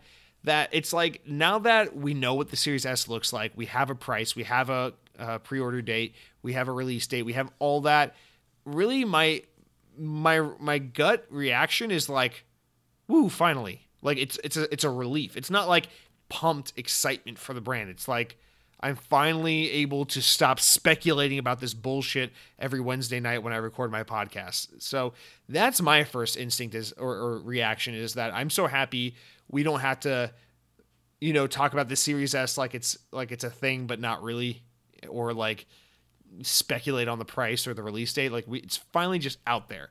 And um, I guess with that said, we should talk about the price then, right? Two ninety nine, three hundred dollars, two forty nine in in Europe. Like holy shit, the price is so like I said earlier, uh, owe you a little bit of an apology, Mister Mi- Mister Migraine. Absolutely killing it with the with the price here. There's a like if there's anything Microsoft can do to eat into Sony's market this generation, I think above having a killer app, which you know to some, most people they would say is the most important thing. I think above being first to market or whatever it is, I think the most important thing they can do is just have an affordable box on the market. And obviously, I say, you know, being first to market isn't as important, knowing full well that both boxes are coming out within a few days of one another. You know, we don't have PS5's release date, but we know it's going to be like around within like a week or two of this. So it's just knowing that knowing that Series S is going to come out at $300 offer crazy good performance and all this next gen experience, you know, for 300 fucking dollars is amazing. It's actually incredible. When you take into account like Game Pass and how cheap you can get it if you do Xbox All Access, then I mean, like it's just amazing. For example, like Count Skyla commented, he said, not seeing many mentions of this, but if you do the math for Xbox All Access, it's 240 for the Xbox Series S and 480 for the Series X after you subtract Game Pass Ultimate. Now, my gut feeling, uh, also gut feeling that we're going to get Halo multiplayer beta in November, blah, blah, blah. Yeah, this is a good point. Like, not only is it cheaper if you finance it, which is ass backwards because financing is usually more expensive in the long in the long run, but like Microsoft is like just throwing out millions of ways for people to get their hands on this new hardware. They're saying, here's the cheapest fucking next gen console, and you can finance it with this subscription that just gives you endless games, so you don't even have to buy games for it. And it's 25 bucks a month. And by the time you're done paying off the console, you actually paid less than someone who just bought it outright. And I mean, it's just absolutely insane here what what they're doing. I don't I don't know. It's just um, I think this is more so than Halo. I think this is a bigger selling point because, honest to God, if Halo Infinite comes out and it's a great game, people are going to buy it. People are going to be interested in it. People who wouldn't normally play Xbox would would be like, "Oh, I want to see what that Halo game's about." But what's really going to sell consoles is for your more average consumer who isn't married to the idea of the PS4 or married to the idea of the Xbox brand or anything like that. And they're just and they're just going to say, "Okay, I know the new consoles are out. Oh man, it looks like that new Xbox is pretty affordable. They have one that's $300. I might pick that up." Because think about like this. There are a lot of people out there who bought an Xbox 360 because you could get one for 300 when the PS when the PS3 was 600. Okay? This is this is a thing that actually happened. And that's a big reason why Xbox 360 was so successful, on top of, you know, being on market a year early and having Gears of War uh, back before PS3 really had anything notable. So, I mean, there's a handful of things, but, you know, being able to walk into a, a Best Buy or a, a Walmart and see that oh, this one's significantly cheaper than this one is a huge selling point. It's a massive selling point. I don't think this gets discussed enough because gamers don't care about that as much. Gamers care about price, but only in terms of like console war ways. And this is what I mean. You know, Xbox One was 500 bucks, PS4 was 400. PlayStation gamers were never going to buy the Xbox One, whether it was also 400 or whether it was 500, whether it was 900, whether it was 199, no matter what. PlayStation gamers were never going to buy the Xbox One but they were able to use that as a way to pick on the Xbox and then draw attention to it and therefore get people to pay less attention to the console because it was more expensive. Now, for your average consumer, that's not so much the case because you got that guy who went into Walmart in 2006 and was like, "Oh wow, the PlayStation 3 is 600 bucks. Oh, but I can get this Xbox 360 for 300. I'll just get that." And then they fell in love with Xbox, whatever. And then in 2013, they said, well, I'm going to get that new Xbox because I liked my 360. And then they go to Walmart and they go, wait, wait, wait, the new Xbox is 500, but the new PlayStation's 400? Okay, I guess I'm going PlayStation this time. And then a lot, you know, and then they they, they play on PS4 or whatever. And that same kind of consumer that doesn't give so much a, shit about what console they're on or or what you, you know, they're just more so looking at what box is an easier, more affordable way for me to get more Madden, more Call of Duty, more Sims, more you know Tony Hawk, whatever game it is they're looking to play, you know? And and when they walk into stores this holiday season and they see, oh wow, that new Xbox, uh, five hundred dollars. Oh my god, they have a three hundred dollar one, and then they're like, oh, oh, PlayStation, I have a PlayStation Four, that's good ah, the PlayStation's five hundred dollars, but I can get this Xbox for two hundred less. I mean, we don't know the PS5 price, but I'm still pretty confident PS5 is a five hundred dollar box. The digital one's four fifty. The physical one, the one with the disk drive is five hundred. That's that's still my that my suspicion that I, I'm fairly certain is, is correct, but just just go with me on this. Like that's a pretty powerful thing. And so the Xbox Series S was never about selling it to the hardcore gamer. It's not about saying to Xbox gamers, "Oh, you guys are going to love this less powerful, less expensive Xbox." No, they know that the Xbox hardcore fan base is all eyes on Xbox Series X. They know that. That's why that was released first. That's why they're talking about the power and the best Xbox first because they're trying to come out big and strong and flashy. But now they're talking about the box that's actually going to sell the most units. And it's the one that mom can go to the store and get for her kid because it's cheaper. Now it's the one that casual gamer Joe, doesn't give a fuck about what console he's playing on as long as he can play his Leisure Suit Larry, is going to go, oh, well, I'll go with this one. It's cheaper. Now it's going to sell to the kind of person who's stuck in quarantine, like, oh, maybe I should pick up a game console and then just picks up the cheapest one. Like, these are the kinds of scenarios where the Xbox Series S is going to look more enticing. And and so we need to stop as a as like game enthusiasts and like people who are quote in the know or like more tuned in and connected to this this industry, you got to stop looking at things like the Series S as like as like, oh, it's less powerful, it's shittier, it's the crappy version. It's like, no, man, the cheap thing is what sells. I, I hate to always use the phone comparison, but like, I know the big, sexy, flashy iPhone on the market right now is the iPhone 11 Pro Max or whatever it's called, the iPhone 11 Max. That's not the iPhone everyone buys, dude. That's not even close. The iPhone everyone buys is the S. The iPhone, the iPhone S, the the not not even the iPhone 11, not even the regular mid-range one. They buy the cheap one, the one with the big bezels on it that has the updated internals but still looks like a phone from 5 years ago because the affordable one always sells the best. The one that most people can afford to get their hands on is what's going to sell the best. I don't think that means Series X I don't think that means Xbox is going to outsell PlayStation this generation. It's not a one to one thing. You know, I there are plenty of Android phones that are significantly cheaper than the cheapest iPhone, and you know, iPhone's still like the best selling phone on the market. Brand means something. It's not. It's not negligible. It's not. You know, it's not a. It's it's not a completely negligible factor, but price also makes a huge difference. So for a lot of people, people who don't have brand loyalty, people who haven't bought a console in a long time, people who just buy whichever one's most accessible, the Xbox Series S is going to look so incredibly attractive on a shelf when it's by and large the cheapest next generation console on the market. It offers great performance. And with a little thing called Game Pass, you can just have a shit ton of games available all the time. You don't even need to buy games. You just get another Netflix like subscription on your credit card and you just forget about it and play games all the time. And there's always new stuff coming in and out. And I, I think, especially as we get more underway with this next gen and more people catch wind of Game Pass and it gets more attention, which I think you're going to see a lot of over the next year as people, as we get more into the next gen. I think this is going to be a more compelling story where people are going to be like, no, no, no, man, I know gaming is expensive, blah, blah, blah. You don't have to buy all the new games. Just go to, go to, go to the store, go to Target Get the Xbox Series S. It's the cheapest one there. And then get Game Pass. You won't ever have to buy a game again, man. Then you can play all your shit and, and, and all that stuff. And if you're thinking to yourself, well, yeah, but uh, Xbox Game Pass doesn't even necessarily appeal to the more, more casual gamer because the more casual gamer wants like Call of Duty and Madden and shit like that. Then then I would say, hmm, you're right. Game Pass really does appeal more to like hardcore gamers because it's like the indie games and the Xbox first party games and stuff. Well, what if I told you EA access was on Game Pass and then you had access to like the Need for Speeds and the Star Wars and the Madden and shit.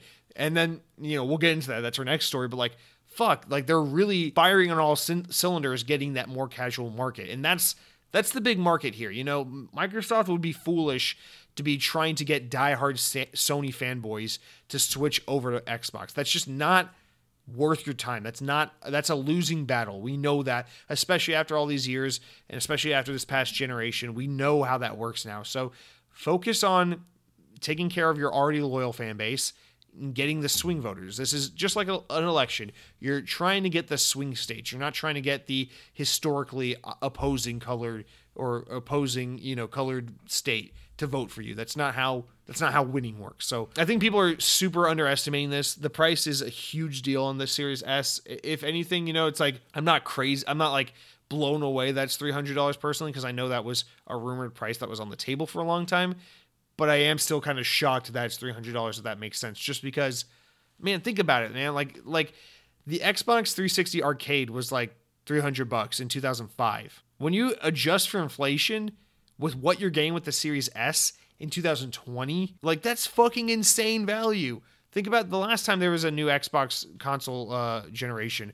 The, there was only one SKU. It was a $500 Xbox One that came with a Kinect, no other option, period. Like, dude, can, look at the amount of money, like the, the barrier to entry here. It's so fucking affordable. There's so much value packed in. I wouldn't be surprised if when you buy an Xbox Series S, it comes with a free month of Game Pass anyway. Like this is just an amazing value all around, and and I think you know some people are fixing on the 4K thing here. It's like that that really doesn't matter as much as you think it does. I don't like 4K. The difference between like 1080p and 4K is not like the difference between like 480p and 1080p. It's like, you know, it's like 4 480 is is like ow, fuzzy bullshit. 1080 is like, oh, pretty nice looking HD picture. And then the difference between 1080 and 4K is like, oh wow, that really good looking HD picture just got a little nicer. It's it's one of those things where it's like it's so good that you're getting to the point of diminishing returns with 4K and 8K and all that shit where you know, I mean, if you want to get nerdy about it, yes, of course there's a difference. Of course 4K looks better, but I, I'm not going to sit here and tell you like if you don't buy a Series X, you're gonna think the Series S sucks. You're gonna you're gonna think Xbox sucks. You're gonna get the worst experience on these games. The games are gonna look like shit. They're gonna run like shit. It's not gonna feel next gen. It's like that's not the case. You're still gonna get really powerful games, and you're still gonna be able. That's the crazy part is like the S is still gonna be able to provide frame rates of up to 120 FPS. That's fucking insane. Like that's what I'm looking for. Like quick resume, running these new modern games uh, really powerfully, and being able to do quick resume and switch between apps on the fly and load games fast and, and have high frame rates. That's what I'm looking for. Ray tracing. That's the shit I'm looking for in my next gen game. The 4K is a cherry on top. So you, you get the Series X if you're the kind of guy who has to have all the horsepower, all the performance. I get that. I'm that guy. I'm still to get the Series X. I, I, got a 4K TV in preparation of the the new Xbox. I'm that guy who wants the the premier experience, but I'm also the guy who's fucking podcasts about Xbox for two hours by himself every Wednesday night. I'm not the regular guy. I'm not the average consumer. You know, I'm the I'm the I'm the diehard fanboy. I'm the the more niche consumer here. You're, the Series S is for the mass markets. That's that's for people who just want a gaming machine. And I think it's already positioned to be just the best value in gaming in a very long time. It, even better than the Switch. The Switch I thought was a pretty solid price for a pretty solid piece of kit, but man, I say the Series S is an even better value when you think about just how because the thing the thing that makes the Nintendo Switch like justifiable is it's like wow, look at the kind of look at these big like console like experiences you get on the go and you can remove the controllers and put it on the TV and take it on the go and all these things. It was novel, it's fun. But the Series S is like this is a very capable, very powerful machine. Like this is not this the the specs on this machine are not kidding around. This is not like we're really dumbing things down to help get the price down. This is like you're still getting a very competitive next gen experience with this box, and it's three hundred dollars. That's fucking insane. Like I like if you asked me a year ago, I would say I don't know if we'll ever see a, a, a new Xbox or PlayStation ever release for less than four hundred dollars, and and here we are, three hundred bucks for the Series S. It's fucking amazing, and and, and I haven't talked about the Series X here. F- 500 bucks for the Series X. I think that's also a very attractive price. Again, I was never expecting Series X or PS5 to be anything less than 500. And there were moments where people were rumoring about 700, 800 dollars for these boxes. Now, I never thought I never thought it would get that high, but I, I thought there was a pretty good chance that the Xbox Series X could have run for 599, 600 bucks. Uh, but here we are, 500 bucks. This is the sweet spot. I think between these two boxes, they found the sweet spot. It's it is the more expensive, super powerful, like hardcore gamer box for a very fair price. It's not cheap, it's not expensive, it's very fair. It's exactly where it should be. 499 I think is a very nice sweet spot for the Series X. And then there's the Series S, which is just as capable of a machine, but it, it's more about, you know, lower resolutions and, and kind of, you know, lesser experience in that way if you if you're all about that um, that kind of high definition experience. 300 bucks. Same games same performance same everything else for 300 bucks. That's that's insane. That's a crazy good value. Both launching on november 10th um, yeah i mean i'm just I, i'm again i'm just so relieved to have all this shit out there in the open Now we don't have to talk about it and everything. Um, I don't really want to talk about like the design of the console or the look of it. I just such a stupid thing to even argue about. Like seeing how much there was so much negativity about this box. I don't know what's going on, but like I was reading so many tweets, seeing so many people talk about it, so many media people, Xbox employees talking about it, and it just seems like the comments left and right was like so overwhelmingly negative. I'm like, how the hell is how is it even possible to be even slightly negative on the Xbox Series S? It's like even if it's not your thing, like that's cool. If you're a PlayStation guy, cool. I hope you love the PS5. But like how are you going to go around and shit on the Xbox Series S? There's nothing to fault it for. Like it's a very very powerful machine. It just it just gives up the disk drive and the 4K. Two things we don't need because the world is quickly moving to all digital, which makes sense anyway because I don't know why people even buy physical media.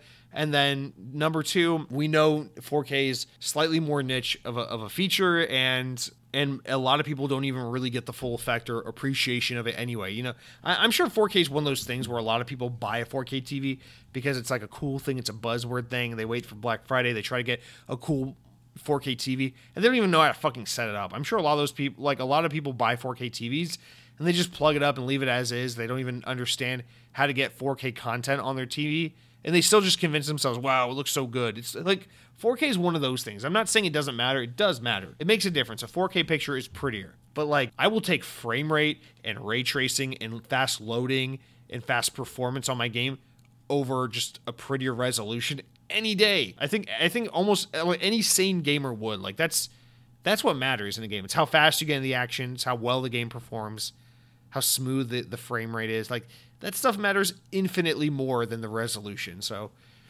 I, I think this is a really solid box that makes all the appropriate compromises and and makes sure it knows exactly what it needs to have and doesn't you know doesn't compromise on any of the really crucially critically important parts. If there's anything on, on the box that I think is like, ooh, that's a little weak, it's the 512 gigabytes of, of SSD storage. But that's even understandable for 300 bucks. But I mean, obviously, it's like that storage is going to go fast. Be be wary of that, of course. But yeah, amazing, just an amazing box, amazing value, uh, and uh, I hope a lot of people will enjoy that. I'm sure it will sell very well this holiday season when that gets out. I, I I imagine I don't know about the Series X. I assume everything will be sold out this holiday season because I'm sure COVID will create supply restraints. But um, I'm I'm pretty damn confident that both, if not at the very least, the Series S will be sold out for a couple solid months. Good luck finding a Series S. I don't think that will be an easy console to get your hands on. So yeah, that's uh that's it for the Series S. I don't really know what more else to say about it. Obviously, it's like massive news.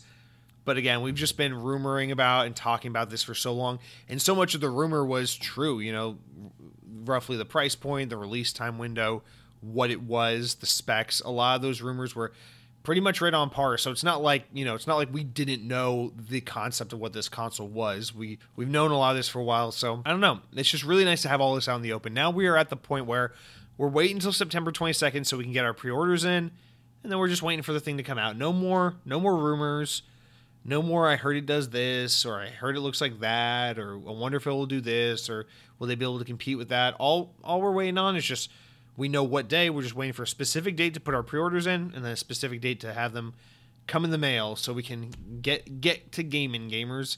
Now, I mean, I guess I guess the biggest thing we're waiting on at this point isn't even Xbox related. The biggest thing we're waiting on now is to find out the PS5 price and release date, so that you know we can start more aptly comparing how we or speculating how the consoles are going to perform in relation to one another. So that's that's actually kind of the biggest news we're waiting on now. So Sony, the ball's in your court. I assume they want to get a week or two of distance from this announcement before they talk about PS5's price and release date because they don't want it to seem like exactly what it actually is, which is that they are waiting for one to go before the other so that they can come out, announce the price, and um, make it seem like this was always their plan. But that is that for that big old story. Now let's get into our other story. There's there's actually only two stories this week. It's a, it's a very slow news week in terms of the quantity of news. It's just very big stories. So our only other big story this week is that. It looks like the insane value of Xbox Game Pass is about to get even more unbelievable, as Microsoft have teamed up with EA to bring the recently renamed EA Play service to Xbox Game Pass subscribers. From Xbox Wire, To provide even more value, we are teaming up with EA to provide Xbox Game Pass Ultimate and PC members with an EA Play membership at no additional cost starting this holiday. This means Ultimate members can enjoy EA Play on Xbox One, Xbox Series X, and S- Xbox Series S, and Windows 10 PCs, and Xbox Game Pass for PC members get EA Play on Windows 10. In addition to 100 plus games on Xbox Game Pass library, Ultimate and PC members will also be able to uh, play more than 60 of EA's biggest and best console and PC games, like FIFA 20, Titanfall 2, Amen. Need for Speed Heat, as well as titles from some of EA's most popular franchises like Battlefield, Mass Effect, Skate, and The Sims. Some of the best EA Play games uh, will also be available for Ultimate members to play on Android devices from the cloud at no additional cost, meaning uh, Project xCloud, I assume. Uh, and we're continuing to add great gaming uh, games and experiences to Xbox Game Pass for PC. Game Pass for PC and the Xbox app will become generally available on September 17th.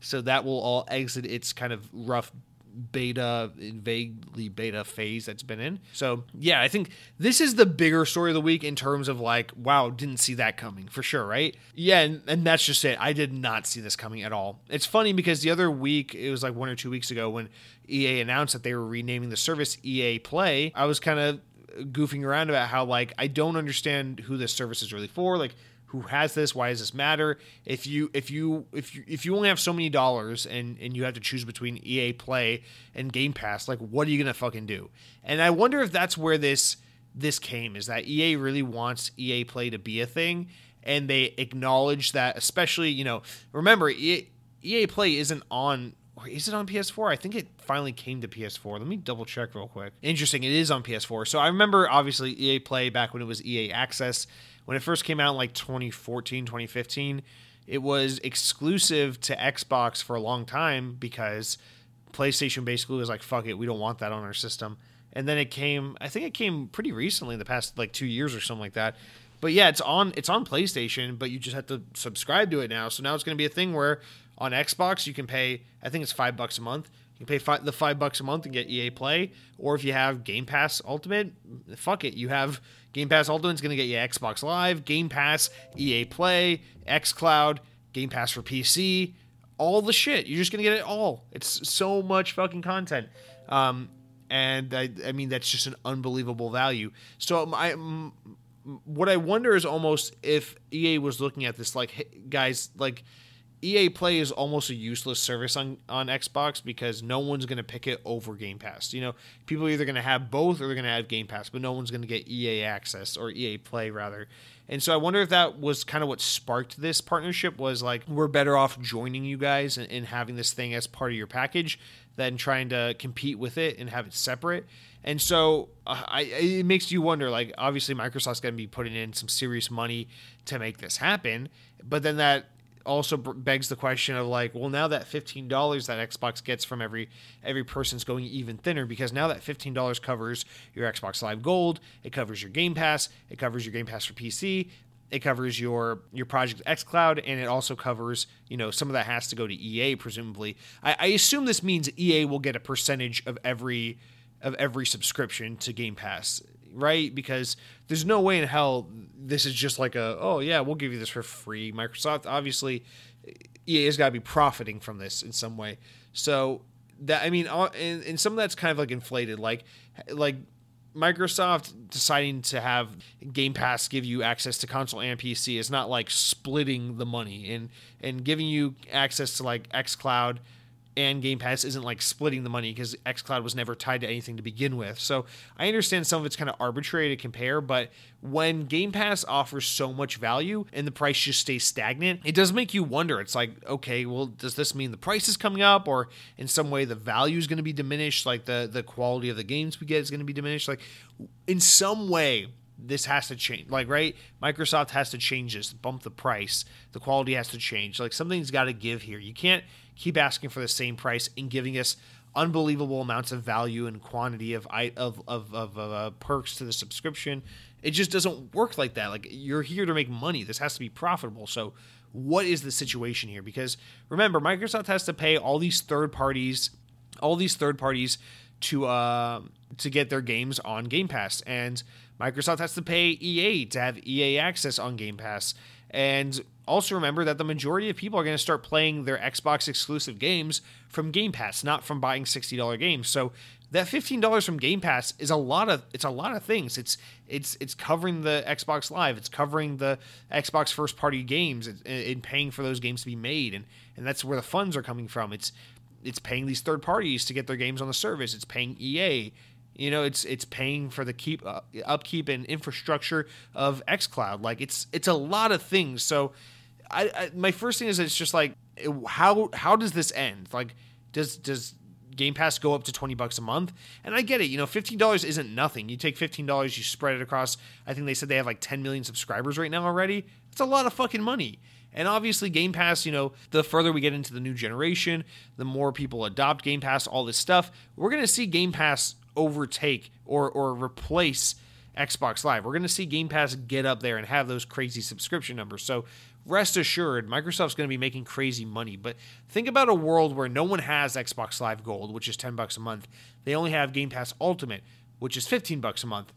That's like saying, you know, now we're paying for Xbox Live and then the remaining $5 goes to covering all the other, you know, cost of Game Pass. And I know it doesn't exactly work like that, but it just doesn't seem financially viable. It seems like at some point Microsoft has to bump the price on this. At some point the service has to become 20 bucks a month or 200 bucks a year or something like that. Like they have to do something to make this more profitable because we've gotten to a point where the value is so great, the number of features is so great that I just don't see how this continues to just remain 15 bucks a month.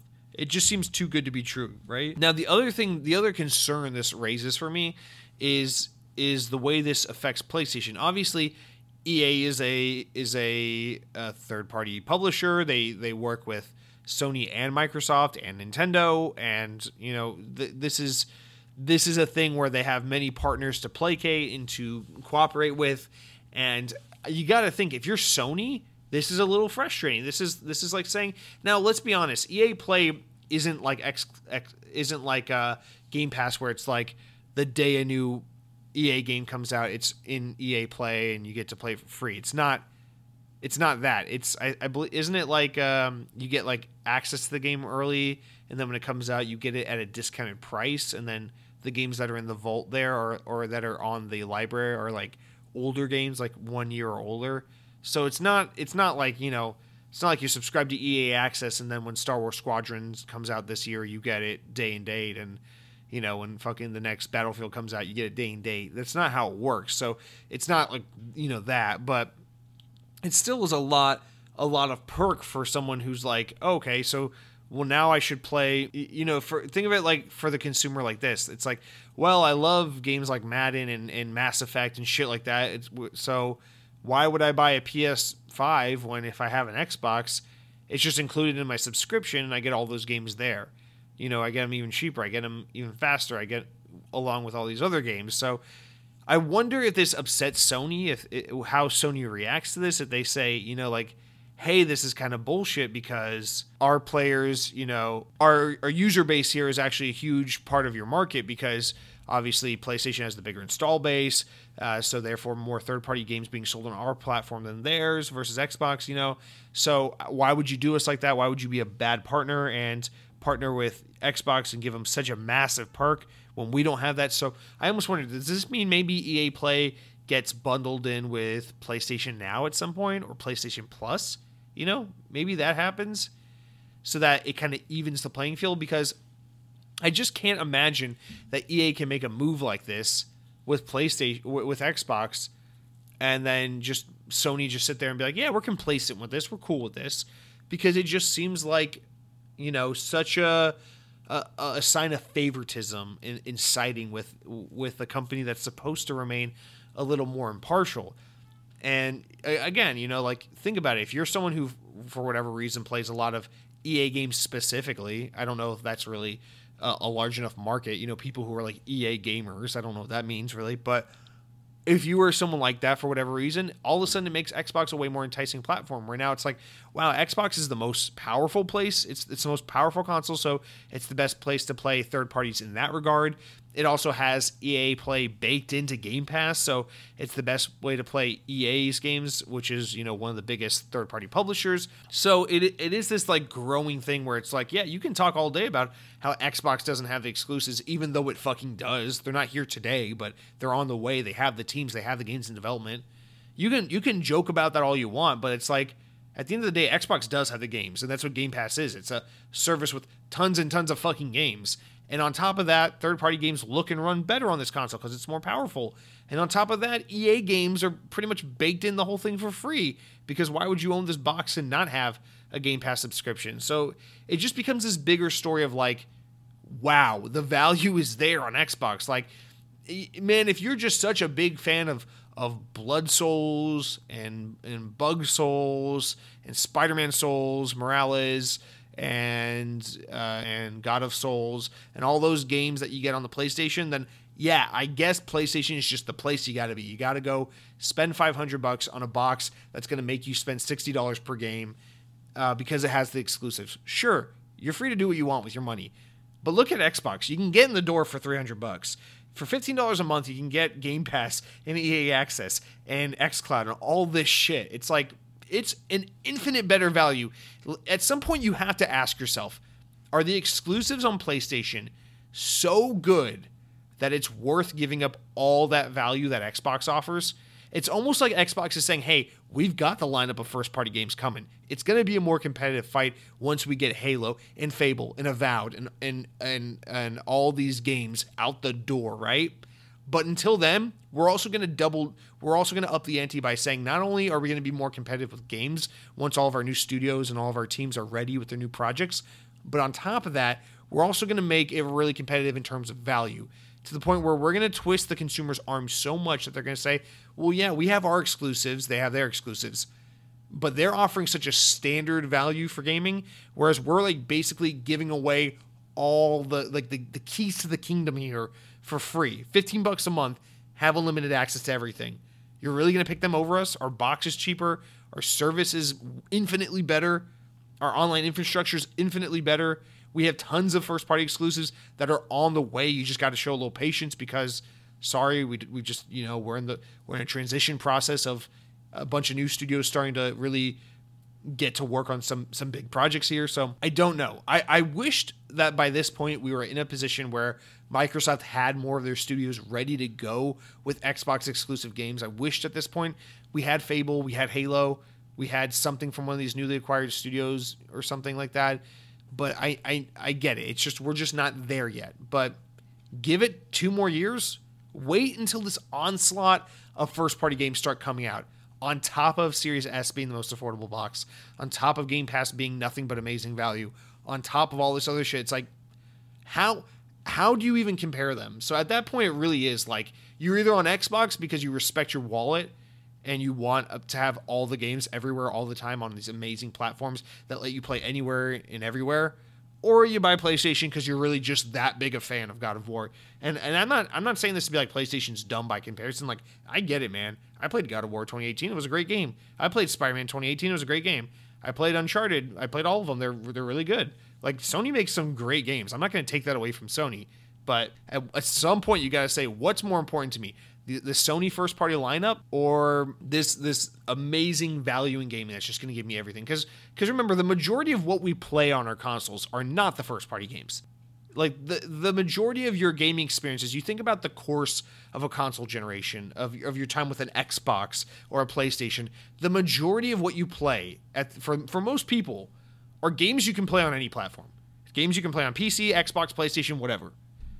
You know, like that's that's true for most of us. Like I talk all the time about Halo. Like I got to be on Xbox because I love Halo so much. Sure, but the majority, like when you add up every game I've ever played on my Xbox, I don't know, like 15, 20% of them are Xbox exclusive games.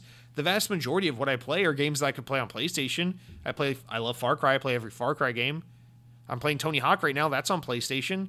Like this is this is how it works. So at some point to the consumer, again, you have to ask yourself, are these console exclusives so valuable that I'm willing to just miss out on all the financial value of the Xbox brand right now? Like, is it do am I so invested in the next in the sequel to Days Gone that I can't just buy an Xbox Series S this time and get a great next gen console for cheaper and get Game Pass for 15 bucks a month where I have tons of games and maybe fall in love with some new console exclusives by seeing what Microsoft Studios have to offer. I don't know.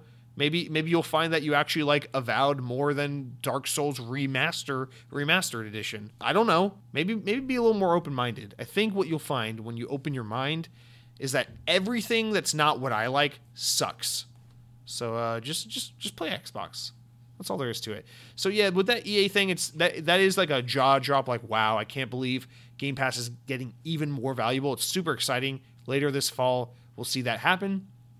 But it does raise some questions for me about will we see EA Play become a perk with PlayStation Now, which is PlayStation streaming service? Will we see will we see the price of Game Pass have to rise at some point soon because there's just too much going on here?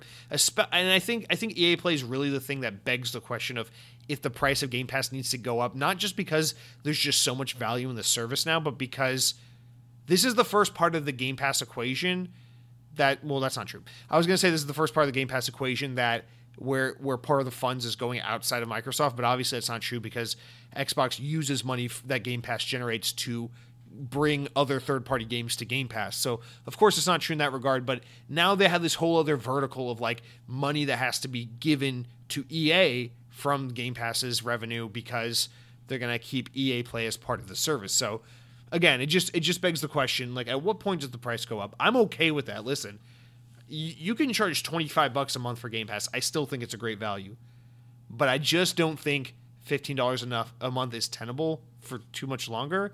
And maybe that's just because I remember what happened with Netflix. I remember Netflix was seven bucks, then it was ten, or it's eleven, or whatever it is now. Like we pay more for Netflix now than we did 10, 15 years ago, and I expect that to be the case with Game Pass at least in some point in the future. Maybe not today or tomorrow. It might be a few years, but this is this is one of those things I look at. I'm like, they're just once they have enough people hooked on this this service to the point where they can't back out, they're gonna have to up the price. They just have to.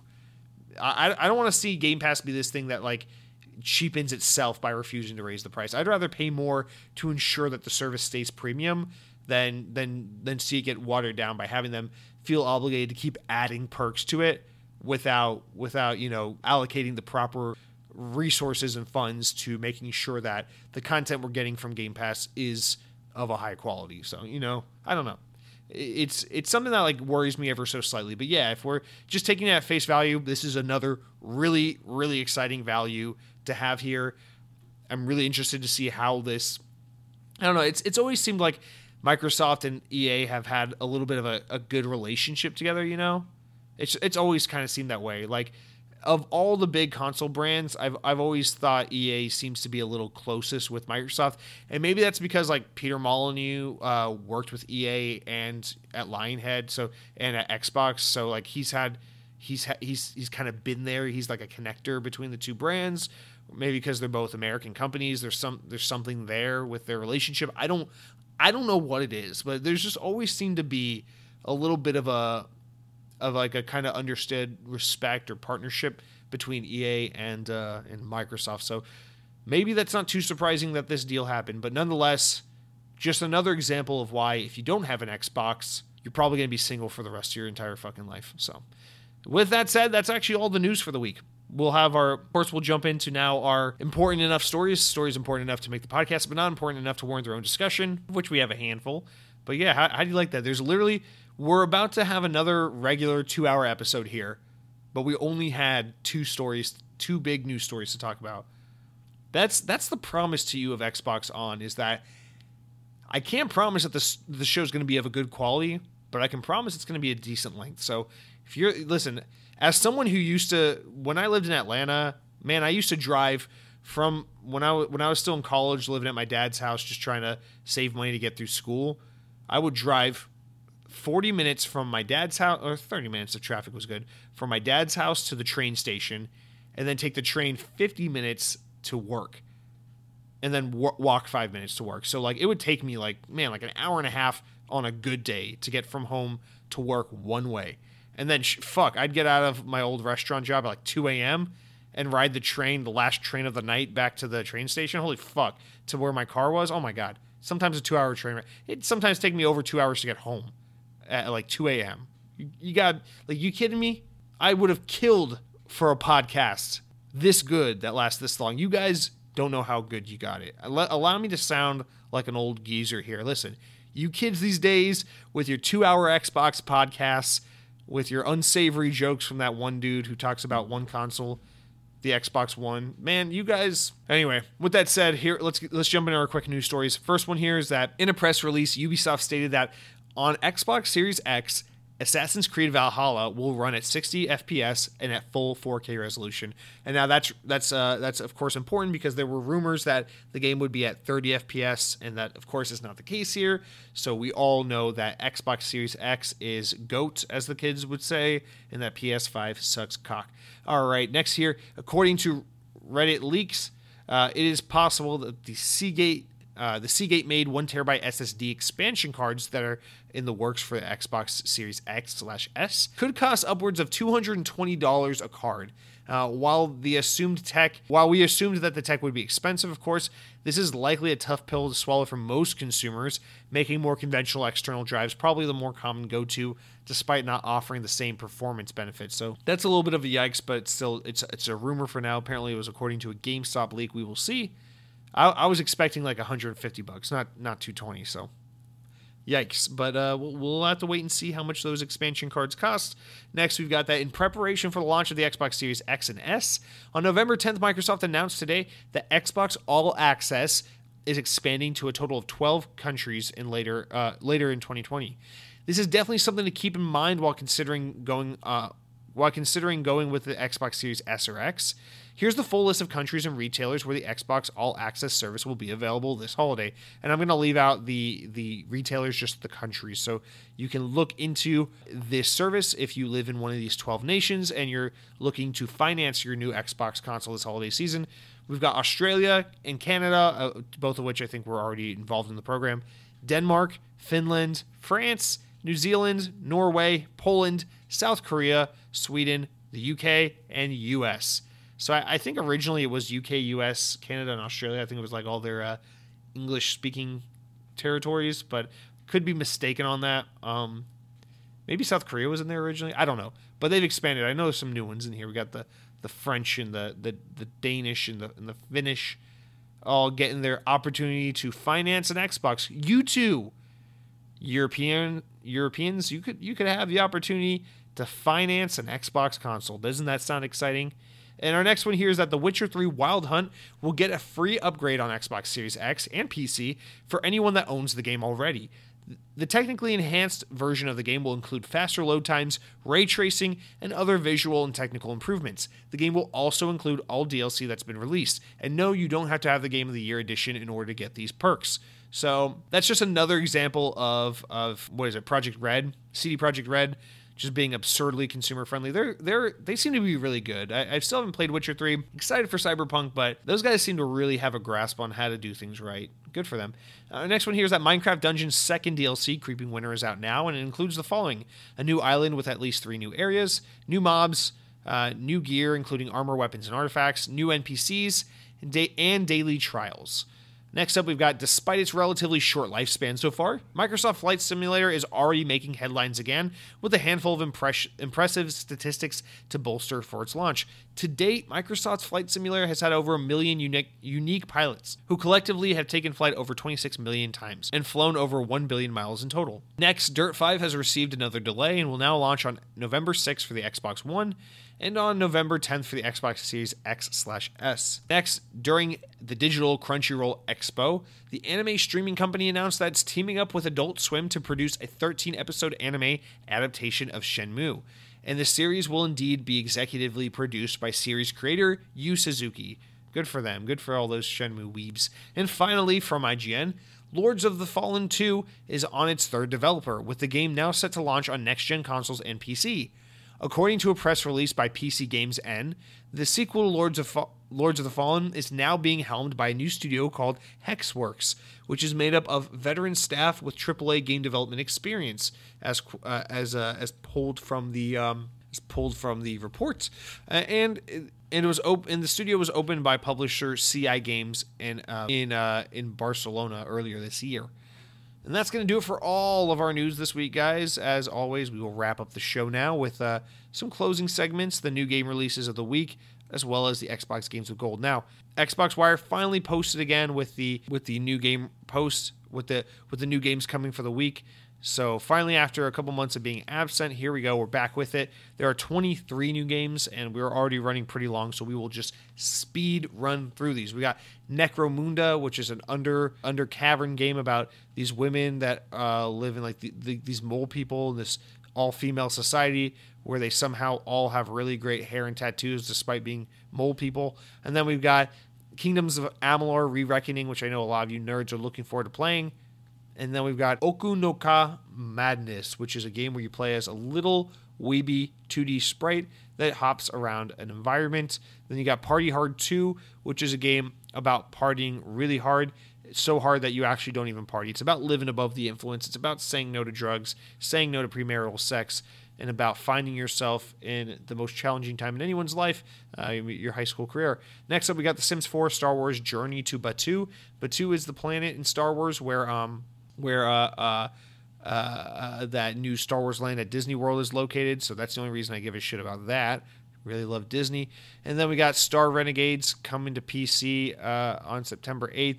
And there's a lot of pixels here. Now we've got Spark the Electric Jester 2. I'm going to have to look into this game. It looks kind of like a Sonic game. So I'm probably going to want to play that. Then we got uh, Takotan, which uh, taco is Japanese for octopus. I'm actually not even making that up. I just know that. So Takotan is a octopus game. Um, and then Injection Pi 23, no name, no number, is the dumbest name for a game. That's all I'll say about that. And then Chicken Madness is our next game. It is like Fall Guys, but with chickens. And then our next game here is called Golf Zero, where it actually involves zero golf. That's why it's called that. Next, we've got CarX Drift Racing Online. I'd recommend you play Forza. And next, we got The Outer Worlds Peril of Gorgon. I can't believe this expansion's already out, but it's it's out now actually. So go ahead and play that. It's on Game Pass, so just go ahead and enjoy a lot of free shit all the time. Thank you, Microsoft. Next, we got Shantae Risky's Revenge Director's Cut. Always a new Shantae game to play. Then we got uh, Deleveled, which comes out September 10th. I like this game because I'm pretty sure it's not even a game. It looks like it's just a menu. Next, we got Disgaea 4 Complete Edition coming to PC. I don't know if any of those have ever been on Xbox, so of course not on Xbox right now. That sucks. It's on Game Pass for PC. Then we've got Wintermoor Tactics Club, which is one of those games you play if you're a weeb that likes Nintendo and likes uh, that. What is that game called? The the game with all the Smash Bros. characters, the uh, Knights and Elves one. Then you got Hot Shot Racing, which is a nice little racing game with uh, characters like Aston and Victor and Kiko. Next up, Vampire the Masquerade Shadows of New York. Finally, that's coming out uh, where you play as a vampire in the masquerade. And then we got Tell Me Why Chapter 3, which wraps up the Tell Me Why series, of course, on Game Pass, so you can get your fix on that. I've still got to play through episode 2. And then we got Minoria um, which is this game where you play as this girl in a dungeon, but rather than her being tied up and trapped in a dungeon, she's actually the one doing the rescuing, although it is unclear at this time what exactly she's rescuing. She's just in a dungeon with a weapon. Good for her. Reactor X is our next game. It looks pretty old. It looks like something you played on a Nokia phone in 2004. Monster Blaster comes out on September 11th, which is a pretty, uh, uh, honestly, that's pretty tasteless day to be releasing a game, but so be it. And that's going to do it for all of our new games of the week, you guys. Just remember that we also have our games with gold. If you're an Xbox Live subscriber, which I know you are, your games for the month of September are Tom Clancy's The Division. And then on September 16th through October 15th, you've got The Book of Unwritten Tales 2. And then for the first half of the month until the 15th, just a few days left to download it, guys, you got de Blob 2. And then lastly, Armed and Dangerous is available from September 16th through the 30th. So go ahead and download all those free games, guys. That's going to do it for our podcast this week, as always. I appreciate you listening. I'm very tired from talking to myself for two hours, but uh, that's that's something I'm willing to do for all of you because I'm just that good of a guy. Go ahead, subscribe to the show on on iTunes or podcast services, and go over to YouTube and and leave comments. Say vulgar, mean, disgusting, heinous things. Uh, uh, be like that new commenter that that asked if I love her. I don't know. You guys feel free to reach out to that commenter and tell her if you love her. I don't. I don't know. I think we should welcome our new commenters, regardless of how much uh, uh, they are like bots. You never know who someone really is. In fact, I'm gonna ask I'm gonna ask Keisha, our new commenter, for her social security number. We'll find out who she is then. So thank you as always for listening, guys. We'll see you next week. And remember, until next time, power your dreams.